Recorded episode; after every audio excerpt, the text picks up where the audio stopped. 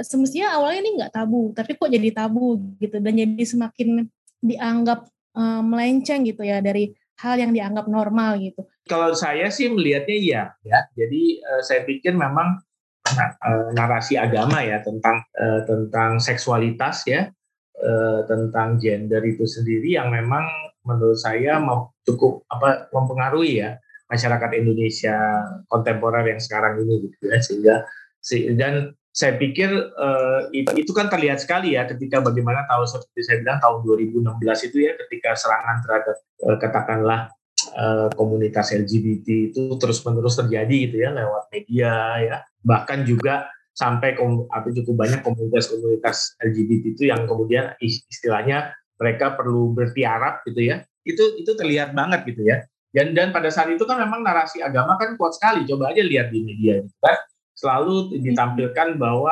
uh, apa itu adalah satu yang dosa, itu penyakit, itu menular dan macam-macam gitu ya.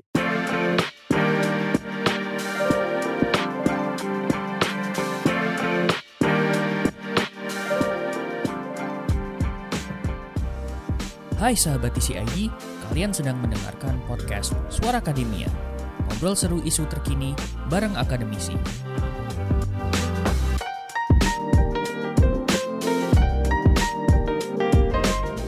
Oke, uh, untuk teman-teman uh, pembaca setia The Conversation Indonesia, hari ini kita kembali lagi ke podcast Suara Akademia. Di episode kali ini kita akan membahas tentang kelompok minoritas gender di Indonesia atau yang biasanya kita sebut kelompok LGBTQ. Kebetulan sekali ini di bulan Juni ini disebut Pride Month atau bulan kebanggaan, di mana mayoritas teman-teman kelompok LGBT merayakan kebebasan atas identitas gender mereka gitu. Nah, tapi sayangnya di Indonesia perayaan Pride Month ini masih dianggap tabu ya karena identitas seksual seperti LGBT itu masih belum bisa sepenuhnya diterima oleh masyarakat luas gitu. Malahan semakin ke sini sepertinya semakin kencang ya diskriminasi terhadap komunitas LGBT ini gitu. Terutama di, di dunia maya, sosial media, belakangan ini meningkat terutama sejak kontroversi video podcast Deddy Corbuzier yang kala itu mengundang pasangan uh, Ragil dan suaminya yang berkebangsaan Jerman. Nah,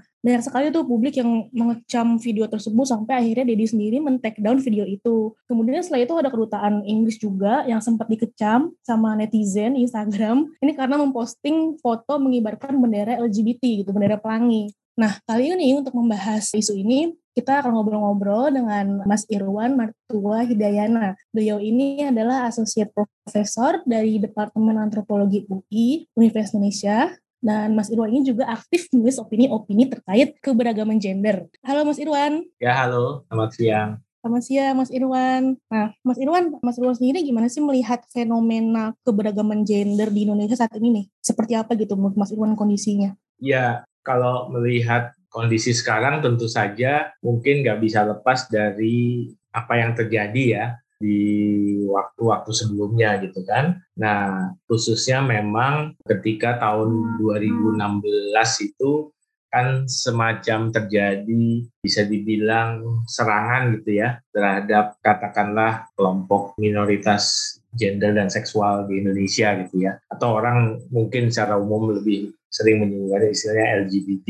Nah, jadi 2016 itu kan kemudian memang media ya, terutama media baik media elektronik, media sosial gitu ya, itu kan tadi ya banyak melakukan penyerangan ya terhadap kelompok minoritas gender dan seksual ini. Nah, kemudian saya pikir kalau melihat fenomena sekarang ini, tentu saja kegerawanan gender di Indonesia ini toh satu realitas sosial yang memang terus ada kan gitu ya jadi sesuatu yang memang nggak bisa tutup mata seolah-olah nggak ada gitu ya tapi memang itulah bagian dari realitas sosial budaya kita gitu. nah hanya memang mungkin tadi ya bahwa ketika bicara soal keberagaman gender ini memang dapat dikatakan secara umum mungkin masyarakat kita masih banyak yang apa ya pertama mungkin belum memahami dengan baik dan kedua kemudian selalu muncul semacam ketakutan atau fobia gitu ya terhadap keberagaman gender ini sendiri sehingga kemudian mungkin muncul yang namanya apa hmm. ujaran kebencian gitu ya dan kemudian juga mungkin juga kadang-kadang sering juga apa sikap-sikap atau perilaku yang mungkin diskriminatif ya terhadap keberagaman gender ini gitu ya. Nah, tapi seperti saya katakan tadi bahwa ya bagaimanapun gitu ya itu adalah realitas yang ada di dalam masyarakat kita kan. Jadi tentu saja saya pikir ini sesuatu yang mungkin masyarakat luas juga perlu belajar untuk memahami gitu ya. Bukan kemudian selalu kemudian melakukan tadi ya hujatan ya ujaran kebencian ya atau kemudian diskriminasi terhadap mereka gitu ya terhadap berbagai macam keberagaman gender khususnya yang apa istilahnya non heteroseksual. Nah kira-kira seperti itu ya. Ya Mas, kalau misalnya kita ngomongin teman-teman dari komunitas LGBT nih, itu kan uh, kesannya mereka tuh mendapatkan diskriminasi dari segala sisi gitu ya hidupnya ya. Hmm. Tapi aku kemarin sempat uh, iseng-iseng cek kayak Instagramnya Ragil itu ya. Dia kan sempat dengan terbuka, dia kan punya pasangan laki-laki, dia memperkenalkan pasangannya ke keluarganya yang terlihat sih keluarganya itu seperti keluarga yang agamis gitu ya. Tapi cenderung menerima gitu kan. Yang terlihat di medsos seperti itu gitu. Ya. Sebenarnya tuh teman-teman uh, eh, LGBT itu di lingkungannya sendiri dalam artian keluarga itu seperti apa sih? Apakah benar bahwa diskriminasi itu mereka terima itu cenderung dari keluarga gitu atau justru dari luar lingkungan keluarga gitu mas? Ya, jadi memang kalau mungkin berdasarkan katakanlah sejumlah studi ya atau riset yang pernah dilakukan gitu ya di Indonesia oleh cukup banyak katakanlah ahli ya atau akademia gitu ya baik dari dalam maupun dari luar ya saya pikir memang ketika bicara tentang bagaimana penerimaan ya penerimaan katakanlah ini ya keberagaman gender ini di dalam keluarga memang justru yang paling sulit adalah memang justru dalam keluarga gitu ya. Ya jadi jadi banyak pengalaman menunjukkan teman-teman lesbian atau gay atau transgender itu memang paling sulit untuk bisa istilahnya apa ya terbuka gitu ya gitu ya. Kalau tadi misalnya mengambil contoh Hagil gitu ya terbuka terhadap keluarganya. Karena memang justru tantangan terbesar itu ada di, di dalam keluarga gitu. Jadi mungkin mereka lebih mudah untuk terbuka kepada katakanlah teman sebaya gitu ya atau teman kerja gitu ya. Seperti itu ya teman teman nongki nongki mungkin lebih lebih mudah terbuka ketimbang kepada keluarga ya itu tadi ya karena dan saya pikir itu tidak mengherankan ya karena tentu kita tahu di Indonesia itu kan ideologi gender di dalam negara maupun di masyarakat kan memang heteronormatif ya sehingga kita semua dari kecil tentu saja baik sebagai laki atau sebagai perempuan kan selalu selalu memang ditanamkan ya soal soal bahwa nilai-nilai soal heteronormativitas itu gitu ya. Jadi ketika kalau kamu laki-laki ya kamu nanti diharapkan punya mencari pasangan yang perempuan gitu kan. Sebaliknya yang perempuan juga mencari pasangan laki-laki kan gitu ya. Jadi jadi saya pikir justru memang di, di dalam keluarga ya pengalaman dari teman-teman kelompok minoritas gender dan seksual ini memang justru keluarga yang menjadi tantangan terbesar ya. Belum lagi gitu ya, ketika bicara ini kan juga beragaman gender ini juga selalu kemudian narasi agama juga selalu muncul gitu ya. Dan ini sebenarnya buka apa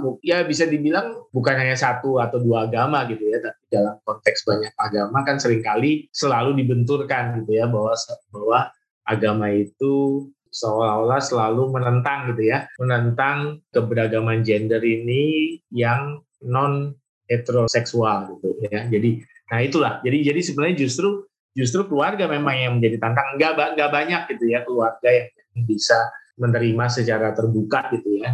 Kalaupun iya juga pasti perlu proses yang lama gitu ya. Saking budaya kita tuh tidak diajarkan untuk terbuka dengan eh, gender-gender uh, yang berbeda gitu ya mas, sejak kecil gitu. Tapi itu uh, menarik sih mas, pas tadi uh, mas Irwan bilang bahwa budaya kita itu diajarkan untuk menerima, menormalkan hanya heteronormatif gitu. Tapi kan aku baca beberapa sumber sejarah gitu, katakanlah kan ada yang juga menyebut bahwa dari dulu sebenarnya LGBT itu udah ada di budaya Indonesia gitu kan. Sedangkan di sisi lain masyarakat sekarang mengklaim bahwa enggak LGBT itu produk kiriman barat gitu. Punya penjelasan terkait hal ini nggak Mas Irwan? Iya, oke. Okay. Mungkin begini ya. Tentu saja kalau dilihat dari sejarah gitu ya, sejarah katakanlah, ya pertama Indonesia kan memang dari apa sangat beragam dari segi budaya gitu ya, etnis budaya gitu ya. Tentu saja kita kita juga sulit ya untuk melakukan generalisasi tentang Indonesia yang begitu beragam sebagai sebuah masyarakat. Nah, tetapi memang katakanlah kajian sejarah gitu ya, atau kemudian sejarah kebudayaan di beberapa katakanlah komunitas di Indonesia kan memang menunjukkan yang namanya keberagaman gender itu sebenarnya ada kan gitu ya. Tentu saja di sini kita harus agak berhati-hati kalau kita bicara keberagaman gender misalnya pada yang sering bicara-bicara adalah orang Bugis gitu ya di mana mereka menerima mengenal lima kategori gender gitu ya laki perempuan lalu calalai calabai ya calalai yang perempuan yang maskulin atau calabai laki-laki yang feminin dan bisu gitu ya. Tentu saja bukan berarti kemudian itu sama dengan LGBT gitu ya. Ya maksudnya jadi ya ya iya dong. Bikin apa karena tentu saja istilah LGBT kan memang istilah dari dari bahasa Inggris gitu ya. Tapi maksudnya uh, poinnya adalah lebih pada fenomena soal keberagaman gender itu sebenarnya memang memang dikenal ya di cukup banyak masyarakat di Indonesia yang berbeda-beda budaya. Jadi ada. Nah, memang kemudian ketika mungkin problemnya muncul ketika kemudian karena konteks apa proses globalisasi gitu ya sehingga kemudian istilah LGBT itu menjadi lebih mengemuka di konteks masyarakat kontemporer sekarang. Nah, sehingga juga tidak heran kemudian banyak yang berpandangan bahwa LGBT itu dari Barat ya. Saya pikir pertama-tama ya karena kata-kata itu sendiri memang dari bahasa Inggris kan gitu ya seolah jadi orang sementara kalau di konteks di Bugis misalnya kan tentu saja mereka menggunakan cara lain cara baik bisu gitu ya bukan bukan bukan lesbian gay atau transgender kan gitu ya jadi atau kemudian apa bentuk-bentuk relasi lainnya seperti gemblaan misalnya di reok ya atau kemudian mairilan misalnya yang di pesantren-pesantren atau bentuk-bentuk lain gitu ya. Nah, jadi saya pikir pikiran atau gagasan tentang bahwa LGBT itu dari barat lebih karena proses tadi ya, proses globalisasi gitu ya. Lalu kemudian istilah itu sendiri gitu kan. Tapi kan sebenarnya yang penting adalah mungkin tadi ya poinnya adalah keberagaman gender itu sendiri memang sebenarnya sudah ada di Indonesia ya kan nah tinggal memang tadi ya saya pikir memang mungkin soal informasi, soal edukasi kepada masyarakat yang lebih luas tentang sebenarnya keberagaman gender itu sudah cukup lama ada di Indonesia gitu ya di berbagai masyarakat yang berbeda-beda budaya itu mungkin itu yang banyak tidak diketahui orang gitu ya masyarakat secara Nah, jadi tadi ya kembali lagi bahwa memang sehingga nggak heran kemudian ada semacam katakanlah ya tuduhan gitu ya bahwa LGBT itu dari Barat gitu. Ya tentu saja di sisi lain kita memang nggak bisa nggak bisa me, me, mengatakan itu salah gitu. Tapi karena memang kata-kata LGBT itu memang kan dari dari sana gitu ya termasuk juga bagian dari katakanlah proses globalisasi itu sendiri kan. Sama halnya ketika kita bicara soal hak asasi manusia kan gitu ya. Human rights kan selalu human rights kan juga dilihat oleh sebagian orang Indonesia kan sebagai produk barat kan gitu ya. Ya nggak sih ya human rights ya nggak misalnya ya. Artinya kayak istilahnya aja sih ya mas yang masalah LGBT gitu kan lesbian gitu kan bahasa Inggris ya. ya.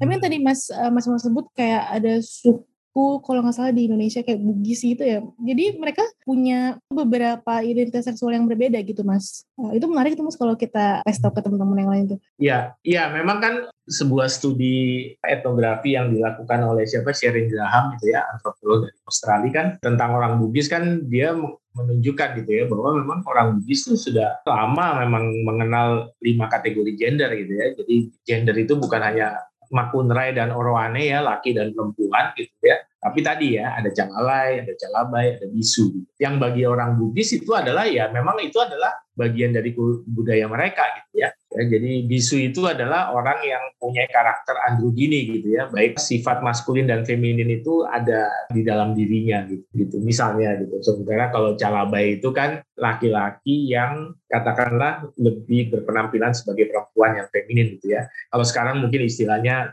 kita menggunakan istilah transgender atau transpuan gitu ya. Uh, sementara calalai sebaliknya gitu kan. Itu ada perempuan yang penampilannya lebih maskulin ya, seperti laki-laki gitu. Nah, nah itu di, di dalam konteks masyarakat Bugis itu adalah hal yang yang biasa secara kultural memang itu adalah diakui gitu ya sekalipun kemudian orang bilang ya Bugis kan Islam ya nggak ada masalah ya kan jadi itu kan menunjukkan bagaimana antara tradi ya budaya kultur gitu kan mewarnai pemahaman tentang agama gitu konteksnya terutama Islam Bugis gitu ya seperti itu kan. Jadi itu yang menurut saya juga satu contoh gitu ya bagaimana tentu saja mungkin justru yang dibutuhkan sekarang adalah memang studi-studi yang lebih jauh yang lebih banyak di berbagai budaya di Indonesia tentang soal ini ya. Ada nggak sih keberagaman gender gitu kan? Dan saya yakin pasti saya percaya itu ada gitu ya pas pasti gitu ya hanya memang studi seperti ini kan belum terlalu banyak. Iya, hmm. tapi kalau melihat dari contoh Bugis tadi itu kayak identitas gender mereka itu sama kayak misalnya dulu kita kan di TV-TV itu kan ada acara-acara komedi yang kayak ada penampilan uh, pelawak seperti waria gitu itu kan dulu kayaknya nggak nggak terlalu di,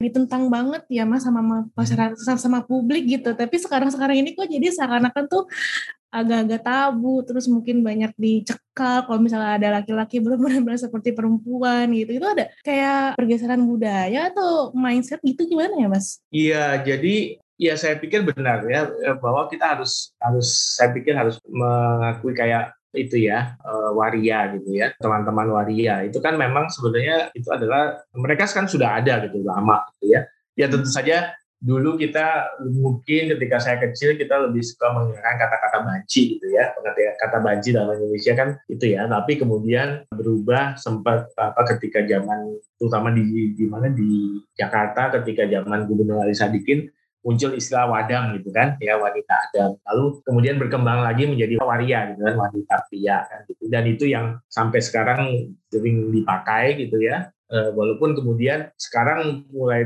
tadi ya karena konteks globalisasi lalu istilah transgender perempuan atau transpuan mulai sering digunakan terutama di kalangan aktivis-aktivis transgender itu sendiri gitu ya. Jadi jadi kita sendiri juga melihat ya bagaimana istilah itu juga selalu berkembang berubah. Saya pikir memang soal diskriminasi, soal sikap ya terhadap teman-teman transgender ya, khususnya perempuan ya transgender perempuan yang memang mereka kan secara apa ya visibilitasnya kan lebih lebih mudah di, dilihat ya ketimbang misalnya teman-teman gay atau lesbian gitu ya seperti tapi jadi karena teman-teman transpuan uh, ini kan memang sejak dari sisi penampilan orang dengan mudah. Nah saya pikir kemudian sikap-sikap diskriminasi itu mungkin terkait juga dengan uh, soal bagaimana konstruksi agama terhadap ini ya perbedaan gender ini sendiri ya apa keragaman gender. Jadi saya pikir agama-agama samawi ya terutama ya agama itu kan memang sangat kuat ya atau sangat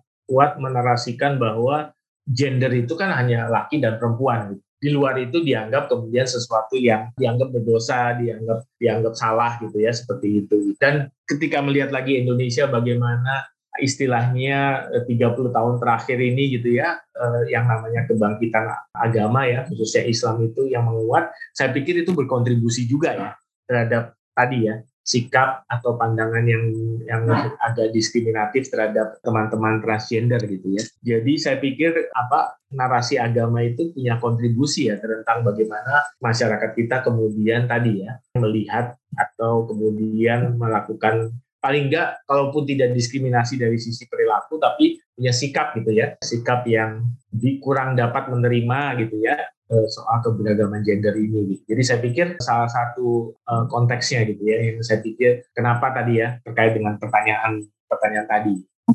Kayaknya ini berkaitan dengan apa yang mau saya tanyakan setelahnya sebenarnya. Jadi eh, sebenarnya bahwa bahwa LGBT itu istilahnya udah ada dari dulu di budaya Indonesia, tapi sekarang justru dianggap tabu gitu kan. Antara lain kan tadi kan Mas Irfan bilang karena istilah LGBT itu sendiri kan yang dianggap itu kan berbahasa Inggris, jadi, jadi dianggapnya jadi kiriman dari Barat gitu. Tapi bahwa ada pergeseran apa ya mindset dari yang semestinya awalnya ini nggak tabu, tapi kok jadi tabu gitu dan jadi semakin dianggap melenceng gitu ya dari hal yang dianggap normal gitu. Itu berarti berarti sesuai dengan yang tadi Mas Irwan bilang, apakah ini sebabnya adalah sentimen agama gitu Mas berarti yang yang mendominasi penyebab uh, pergeseran mindset orang-orang sekarang gitu? Kalau saya sih melihatnya iya. Jadi uh, saya pikir memang narasi agama ya tentang seksualitas ya, tentang gender itu sendiri yang memang menurut saya cukup mempengaruhi ya masyarakat Indonesia kontemporer yang sekarang ini gitu ya sehingga dan saya pikir itu kan terlihat sekali ya ketika bagaimana tahun seperti saya bilang tahun 2016 itu ya ketika serangan terhadap eh, katakanlah komunitas LGBT itu terus menerus terjadi gitu ya lewat media ya lewat bahkan juga sampai atau cukup banyak komunitas-komunitas LGBT itu yang kemudian istilahnya mereka perlu bertiarap gitu ya. Bahkan sejumlah organisasi yang bergerak dalam isu keberagaman gender itu kan pada saat itu misalnya sampai mereka websitenya mereka tutup dulu sementara kan gitu ya. Ya jadi sampai itu itu terlihat banget gitu ya. Dan dan pada saat itu kan memang narasi agama kan kuat sekali. Coba aja lihat di media gitu kan. Selalu ditampilkan bahwa eh, apa itu adalah satu yang dosa itu penyakit itu menular dan macam-macam gitu. Jadi melihat itu adalah sebagai sesuatu hal yang amoral gitu kan, hitam putih, dosa gitu kan, maksiat dan yang lain-lain. Gitu. Dan problemnya di Indonesia orang Indonesia itu kan ya sering kali kalau udah bicara dikaitkan dengan agama banyak orang yang cenderung untuk tidak bersuara ya walaupun mungkin dia tidak setuju tapi orang cenderung untuk tidak bersuara kan? Sehingga kemudian narasi yang dominan di ruang publik itu wacana yang dominan itu kan adalah wacana yang tadi yang diskriminatif yang fobia gitu ya seperti itu itu, itu kalau saya sendiri sih saya yakin itu gitu ya itu jadi kepikiran mas itu narasi-narasi keagamaan itu kayak tadi Mas Irwan sebut soalnya di 2016 itu kan kalau nggak salah lagi gencar kalau nggak salah pilkada DKI ya Mas ya? Ya berdekatan sama 2017. Itu, kayak teman-teman LGBT ini kadang jadi komunitas politik juga nggak sih Mas misalnya menjelang pemilu terus mereka tuh di isu mereka diangkat lagi mungkin oleh ya politisi-politisi yang ikut pembelian suara gitu kan supaya mengeluarkan ide-ide gagasan yang cenderung mengkriminalisasi mereka untuk mendapatkan ya. dukungan gitu nggak sih mas? Saya pikir kalau dilihat sih memang sejak reformasi ya terutama ya sejak reformasi 98 itu kan kelihatan ya bagaimana sebenarnya isu soal seksualitas secara umum dan mungkin LGBT secara khusus gitu ya itu sering kemudian tadi ya menjadi isu yang yang istilahnya diangkat untuk tadi ya dikaitkan dengan katakanlah event-event politik yang terjadi terkhususnya terkait dengan pilkada kan gitu ya gitu. Nah sekarang ini sekarang aja kan juga sudah dimulai lagi kan ya kalau kita lihat bagaimana kemudian misalnya beberapa waktu lalu saya tahu ada satu media sosial dari satu organisasi yang bergerak dalam hak-hak kelompok LGBT atau keberagaman gender itu misalnya terkena hack gitu ya oleh oleh entah oleh siapa gitu ya sehingga kemudian YouTube-nya nggak bisa diakses gitu diambil alih gitu ya. Nah lalu kemudian sekarang ini juga saya pikir dan sekarang ini kan dikaitkan dengan misalnya RKUHP gitu ya yang katanya gitu ya saya saya juga belum, belum tahu sejauh mana tapi kemudian mau ada kriminalisasi terhadap kelompok-kelompok keberagaman gender ini sendiri jadi jadi memang saya pikir tadi ya bagaimana ketika dalam konteks tadi ya misalnya mendekati pilkada atau presiden sering kali kemudian isu seksualitas ini kemudian memang diangkat gitu ya. Dan lagi-lagi gitu ya dan lagi-lagi saya pikir narasinya tuh adalah tadi ya diangkat oleh dikaitkan dengan dengan apa dengan agama ya makanya saya bilang ini kan sejak reformasi 98 gitu ya. Saya ingat sekali ketika eh, setelah reformasi itu kan kemudian ada pembahasan tentang undang-undang pornografi ya. Itu kan kalau dilihat kan sama kan gitu ya. Jadi ada kelompok yang memang berbasis pada pandangan agama yang cukup konservatif berhadapan dengan kelompok-kelompok yang lebih apa istilahnya mau dibilang nasionalis, pluralis atau apa pun gitu ya ketika undang-undang pornografi. Nah ini kan juga muncul lagi ketika kemarin undang-undang anti kekerasan seksual, ya penghapusan ya kan PK undang-undang ya, undang PPKS. Ya itu apa penghapusan kekerasan seksual itu kan juga kelihatan kan gitu ya. Berikutnya adalah KUHP ini. Saya pikir kemudian akan selalu gitu ya isu tentang terkait dengan komunitas LGBT ini pasti akan terus diangkat ya apalagi bisa dibilang ya pemilihan presiden kan tinggal dua tahun lagi gitu ya. Jadi saya sih yakin pasti ini ini akan salah satu isu yang akan diangkat gitu, akan selalu didengungkan gitu, ya kan? Akan selalu didengungkan. Padahal sampai sekarang aja bahkan belum ada aturan untuk melindungi mereka ya, Pak. Justru ya aturannya cenderung mengkriminalisasi ya Mas ya. Aturan-aturan yang dari RKUHP, mungkin mungkin di RUU TPKS, eh, Undang-Undang TPKS juga kan tidak ada aturan yang melindungi uh, eh, LGBT secara khusus gitu ya. Kayaknya sulit ya Mas ya untuk bisa menciptakan suatu undang-undang yang bisa melindungi kelompok minoritas secara khusus. Iya, uh, begini. Ya kalau dalam konteks misalnya anti apa penghapusan kekerasan seksual itu itu kan sebenarnya uh, apa harusnya melindungi pada semua orang ya tanpa melihat katakanlah identitas gender atau seksualnya gitu ya. Jadi siapa pun yang menjadi korban kan harusnya itu dan saya pikir undang-undang itu harusnya sudah cukup melindungi gitu kan. Nah, tapi memang soal keberagaman gender ini, ya ini yang jadi problem, yang kayak semacam ironis ya. Kalau kita balik kepada Undang-Undang Dasar 45 gitu ya, itu kan sebenarnya sebenarnya semua warga negara itu kan berhak mendapatkan perlindungan apa pun gitu ya. Seperti itu tanpa apa namanya tanpa melihat siapa dia kan gitu ya. Walaupun dalam prakteknya kayak bisa kemudian yang yang jadi persoalan kan adalah bagaimana praktik ya atau penerapan dari dari katakanlah regulasi yang ada kan. Jadi saya pikir di situ ya tanta uh, persoalannya. Nah, kalau kita melihat kepada tadi ya dari sisi peraturan sih memang mungkin di KUHP kita yang lama ada menyinggung ya soal-soal homoseksualitas, tapi kan itu terutama terjadi apa kalau terjadi yang terjadi adalah kalau kemudian itu kepada anak di bawah umur kan gitu ya. Gitu ya. Itu tapi udah itu aja gitu kan nggak ada aturan, aturan lain gitu ya kan terkait dengan itu. Dan kemudian kalau sekarang kemudian muncul wacana di RKUHP itu akan dikriminalisasi pertanyaannya kan adalah kenapa sih gitu? Ya kan? Kenapa sih orang punya orientasi seksual yang berbeda itu kemudian harus dihukum kan gitu. Maksudnya saya sih melihatnya lebih kepada ini kan persoalan selalu persoalan ini kan dilihat sebagai persoalan moralitas gitu kan. Betul. Pertanyaannya adalah kemudian apakah moralitas itu memang perlu dihukum ya kan? Bagaimana mengukur moral seseorang gitu? Apakah moral itu dilihat dari perilaku kan enggak juga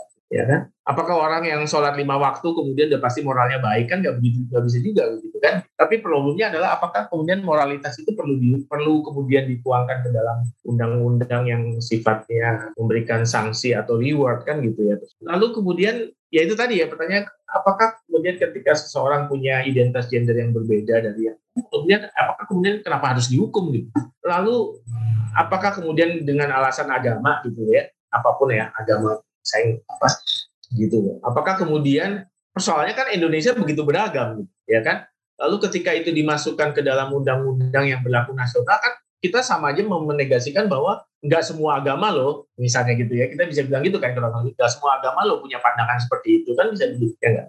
Ya, jadi jadi saya pikir itu ya, jadi kemudian memang ada upaya, ada semacam upaya atau pandangan yang tadi bahwa seolah-olah semua agama itu kemudian menentang katakanlah tadi ya LGBT atau keberagaman gender. Tapi kan pertanyaannya apakah memang toh kita juga tahu kok di dalam Islam, di dalam Kristen Katolik sendiri ada kok apa wacana-wacana yang kemudian tidak melihat orang dengan identitas seksual atau gender yang berbeda itu sebagai sesuatu yang dosa atau sesuatu yang salah kan gitu ya kan di dalam setiap agama pun sebenarnya kan punya punya pandangan yang beragam juga gitu Tapi yang muncul kan memang selalu soal ada pandangan yang dominan kan. Nah itu saya pikir. Saya pikir akan akan dinamikanya akan begitu ya, akan akan terjadi seperti itu. Saya juga sempat berpikir juga tuh, bukan sempat sih sering berpikir tuh mas kita kalau ngomongin LGBT kok kita ngomonginnya soal moralitas gitu. Apa hubungannya teman-teman LGBT dengan moralitas gitu dan moralitas yang mana juga gitu kan? Apakah hmm. artinya kalau teman-teman dengan identitas gender yang berbeda itu artinya dia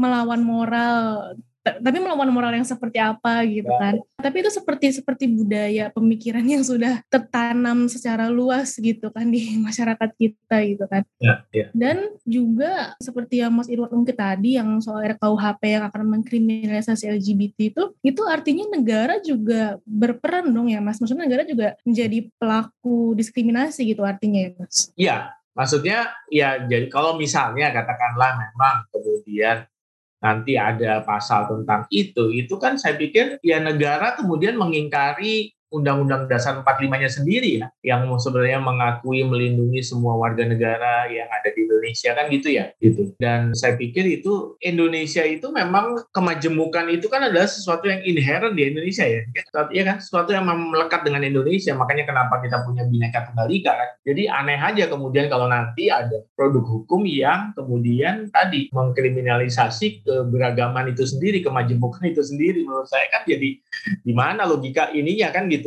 Ya kan? Iya betul. Ya kan? Maksudnya ketika kita bilang Indonesia majemuk pluralis kan bukan hanya bicara kemajemukan agama, etnis, bukan hanya kemajemukan budaya, bukan hanya kemajemukan misalnya sosial status sosial ekonomi, tapi kan juga termasuk kemajemukan dalam hal gender kan, di dalam hal gender dan seksualitas kan, gitu. itu kan juga bagian dari Indonesia kan gitu sebenarnya yang di, paling dibutuhkan oleh teman-teman kelompok LGBT itu apa sih mas? At least dari pemerintah gitu. Apakah mereka butuh sistem hukum yang bisa melindungi mereka atau kan mereka butuh apa ya pelindungan secara keamanan dari uh, otoritas setempat agar tidak didiskriminasi gitu? Ya saya pikir sih sebenarnya tadi ya bagaimana saya pikir teman-teman dari komunitas itu ya LGBT itu saya pikir pertama adalah soal rekognisi ya bahwa mereka adalah memang bagian dari masyarakat Indonesia kan gitu ya pengakuan secara secara sosial, secara hukum, bahwa mereka tentu saja punya hak untuk mendapat pendidikan, punya hak hidup, mendapat pekerjaan, kan gitu ya, punya hak untuk bekerja di mana pun atau tinggal di mana pun di Indonesia, kan gitu ya. Jadi hak-hak apa ya, ekonomi, sosial, budaya, termasuk juga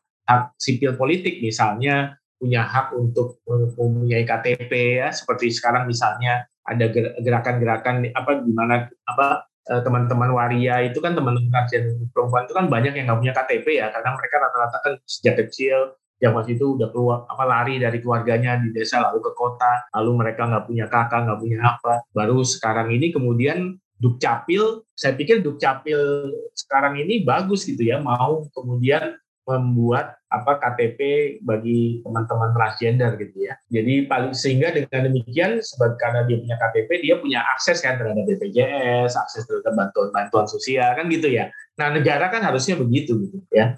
Sekalipun memang e, dalam KTP itu tetap memang masih dibilangnya karena dia lahirnya sebagai laki ya udah laki gitu. Tapi paling tidak teman-teman transgender itu kemudian dengan KTP itu kan dia merasa dia adalah warga negara kan, ya enggak sih? Citizenship kan gitu ya punya kewargaan warga negara kan itu yang penting kan gitu. Nah sama juga saya pikir teman-teman yang lain ya gitu kan. Jadi yang penting adalah bahwa mereka punya kesempatan seperti halnya warga negara yang lain ya dalam hal tadi ya pekerjaan, pendidikan, mungkin juga akses pada program-program pemerintah, BPJS atau yang lain-lain gitu ya bantuan sosial atau apa pun jika mereka mereka memerlukan. Saya pikir it, itu sih ya lebih harapan harapan mereka ya. Saya pikir tentu saja karena konteks Indonesia berbeda. Mungkin teman-teman komunitas LGBT mungkin tahu lah mereka nggak mungkin nggak berpikir misalnya meminta kemudian hukum apa peraturan yang misalnya menikah sesama jenis secara legal ya itu. Mereka Saya tahu nanya itu mas. jauh gitu ya. Ya konteksnya tapi yang tadi lebih penting soal tadi ya rekognisi lalu respect. Kalau bicara HAM itu kan negara itu kan punya kewajiban untuk respect gitu kan menghormati recognize kan mengakui dan fulfill kan memenuhi gitu ya memenuhi hak kan gitu. Kan itu ya. Nah, sekarang yang jadi problem adalah memang bagaimana bisa memenuhi hak-hak dari teman-teman yang berbeda ini kalau kemudian mereka nggak belum direkognisi kan direkognize kan gitu. Dan kemudian dihormati juga kan gitu. Iya, saya tadi baru mau nanya itu mas yang tadi. Uh, mungkin nggak sih pemerintah tuh bisa melegalkan kayak pernikahan sesama jenis gitu kan apakah bisa sejauh itu kayaknya masih sangat jauh ya mas misalnya orang-orang kayak ragil dan pasangannya itu kan jadi seakan-akan oleh teman-teman lain yang misalnya mau menikah kan tidak usah kayak ngumpet-ngumpet ke luar negeri kayak gitu kan ya, tapi, tapi kayaknya ya. itu masih jauh sekali ya, ya. konteks ragil kan mungkin dia berbeda ya karena dia memang tinggal di luar negeri lalu dengan pasangannya sehingga dia mungkin di satu sisi dia punya dia punya kebebasan gitu ya. Kalau dia di Indonesia mungkin nggak saya nggak yakin dia akan bisa seterbuka itu gitu, ya kan? Gitu. Kalau dia konteks. Jadi saya pikir itu juga hal yang mesti dilihat gitu ya konteksnya gitu ya. Jadi mungkin dia sendiri juga udah berpikir dia ya dia akan tinggal di sana se, se, sepanjang hidupnya gitu ya. Jadi kemudian itu yang membuat dia kemudian bisa menjadi lebih terbuka gitu ya seperti itu. Tapi kalau di konteks Indonesia saya pikir juga tentu saja itu bukan banget saya bilang tadi kan terbuka pada keluarga aja banyak banyak kan justru hambatannya ada di situ kan teman-teman LGBT itu kan nggak apa nggak bisa terbuka terhadap keluarga karena tantangannya justru ada di situ gitu. jadi makanya saya bilang gitu kan saya pikir dalam tuntutan dari atau katakanlah harapan dari tim mungkin soal kayak perkawinan sama jenis itu sesuatu yang mereka juga tahu lah di Indonesia tuh masih ya. fokus banget gitu ya. Tapi yang penting tadi ya sebenarnya kan yang penting mereka dihargai, tidak didiskriminasi gitu kan ya mendapatkan kesempatan yang sama gitu kan bisa mengekspresikan identitas gendernya gitu kan ya secara apa namanya tanpa tadi ya tanpa apa mendapatkan ujaran kebencian ataupun yang lain saya pikir itu kalau itu aja gitu saya pikir mereka saya pikir itu udah udah ini ya udah menjadi bagian dari negara kan gitu ya tanggung jawab negara ya untuk memastikan itu menjamin. Oke, Mas Irwan, kalau gitu bisa aku simpulkan dari diskusi kita diskusi kita siang ini nih, kalau bicara soal teman-teman komunitas LGBT, situasi Indonesia sekarang masih ya masih banyak lah jadi diskriminasi ya terutama bukan oknum ya oleh negara juga pun ikut sebagai pelaku dalam artian bukannya mereka ikut mengkriminalisasi secara langsung tapi dengan mereka tidak juga memberikan hak-hak dasar kepada teman-teman LGBT itu juga termasuk perbuatan diskriminasi gitu kan. Terus kemudian bahwa benar bahwa uh, sebenarnya keragaman identitas gender itu tuh sudah ada menjadi budaya Indonesia dari dulu dan hanya karena terms LGBT aja nih yang membuat seakan-akan LGBT itu produk barat gitu kan.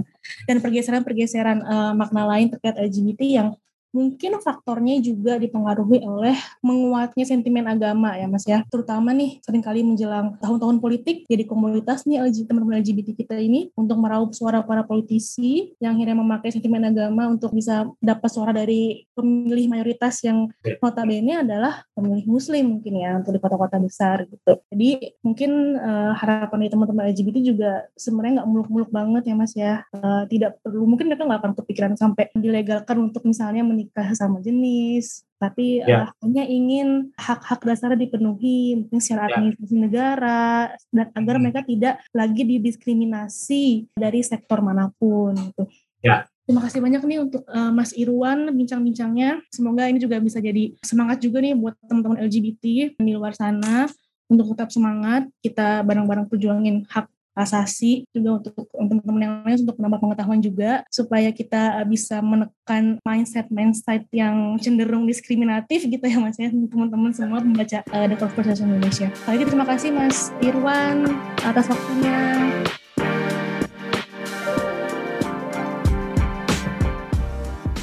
Kalian telah mendengarkan podcast Suara Akademia, ngobrol seru isu terkini bareng akademisi.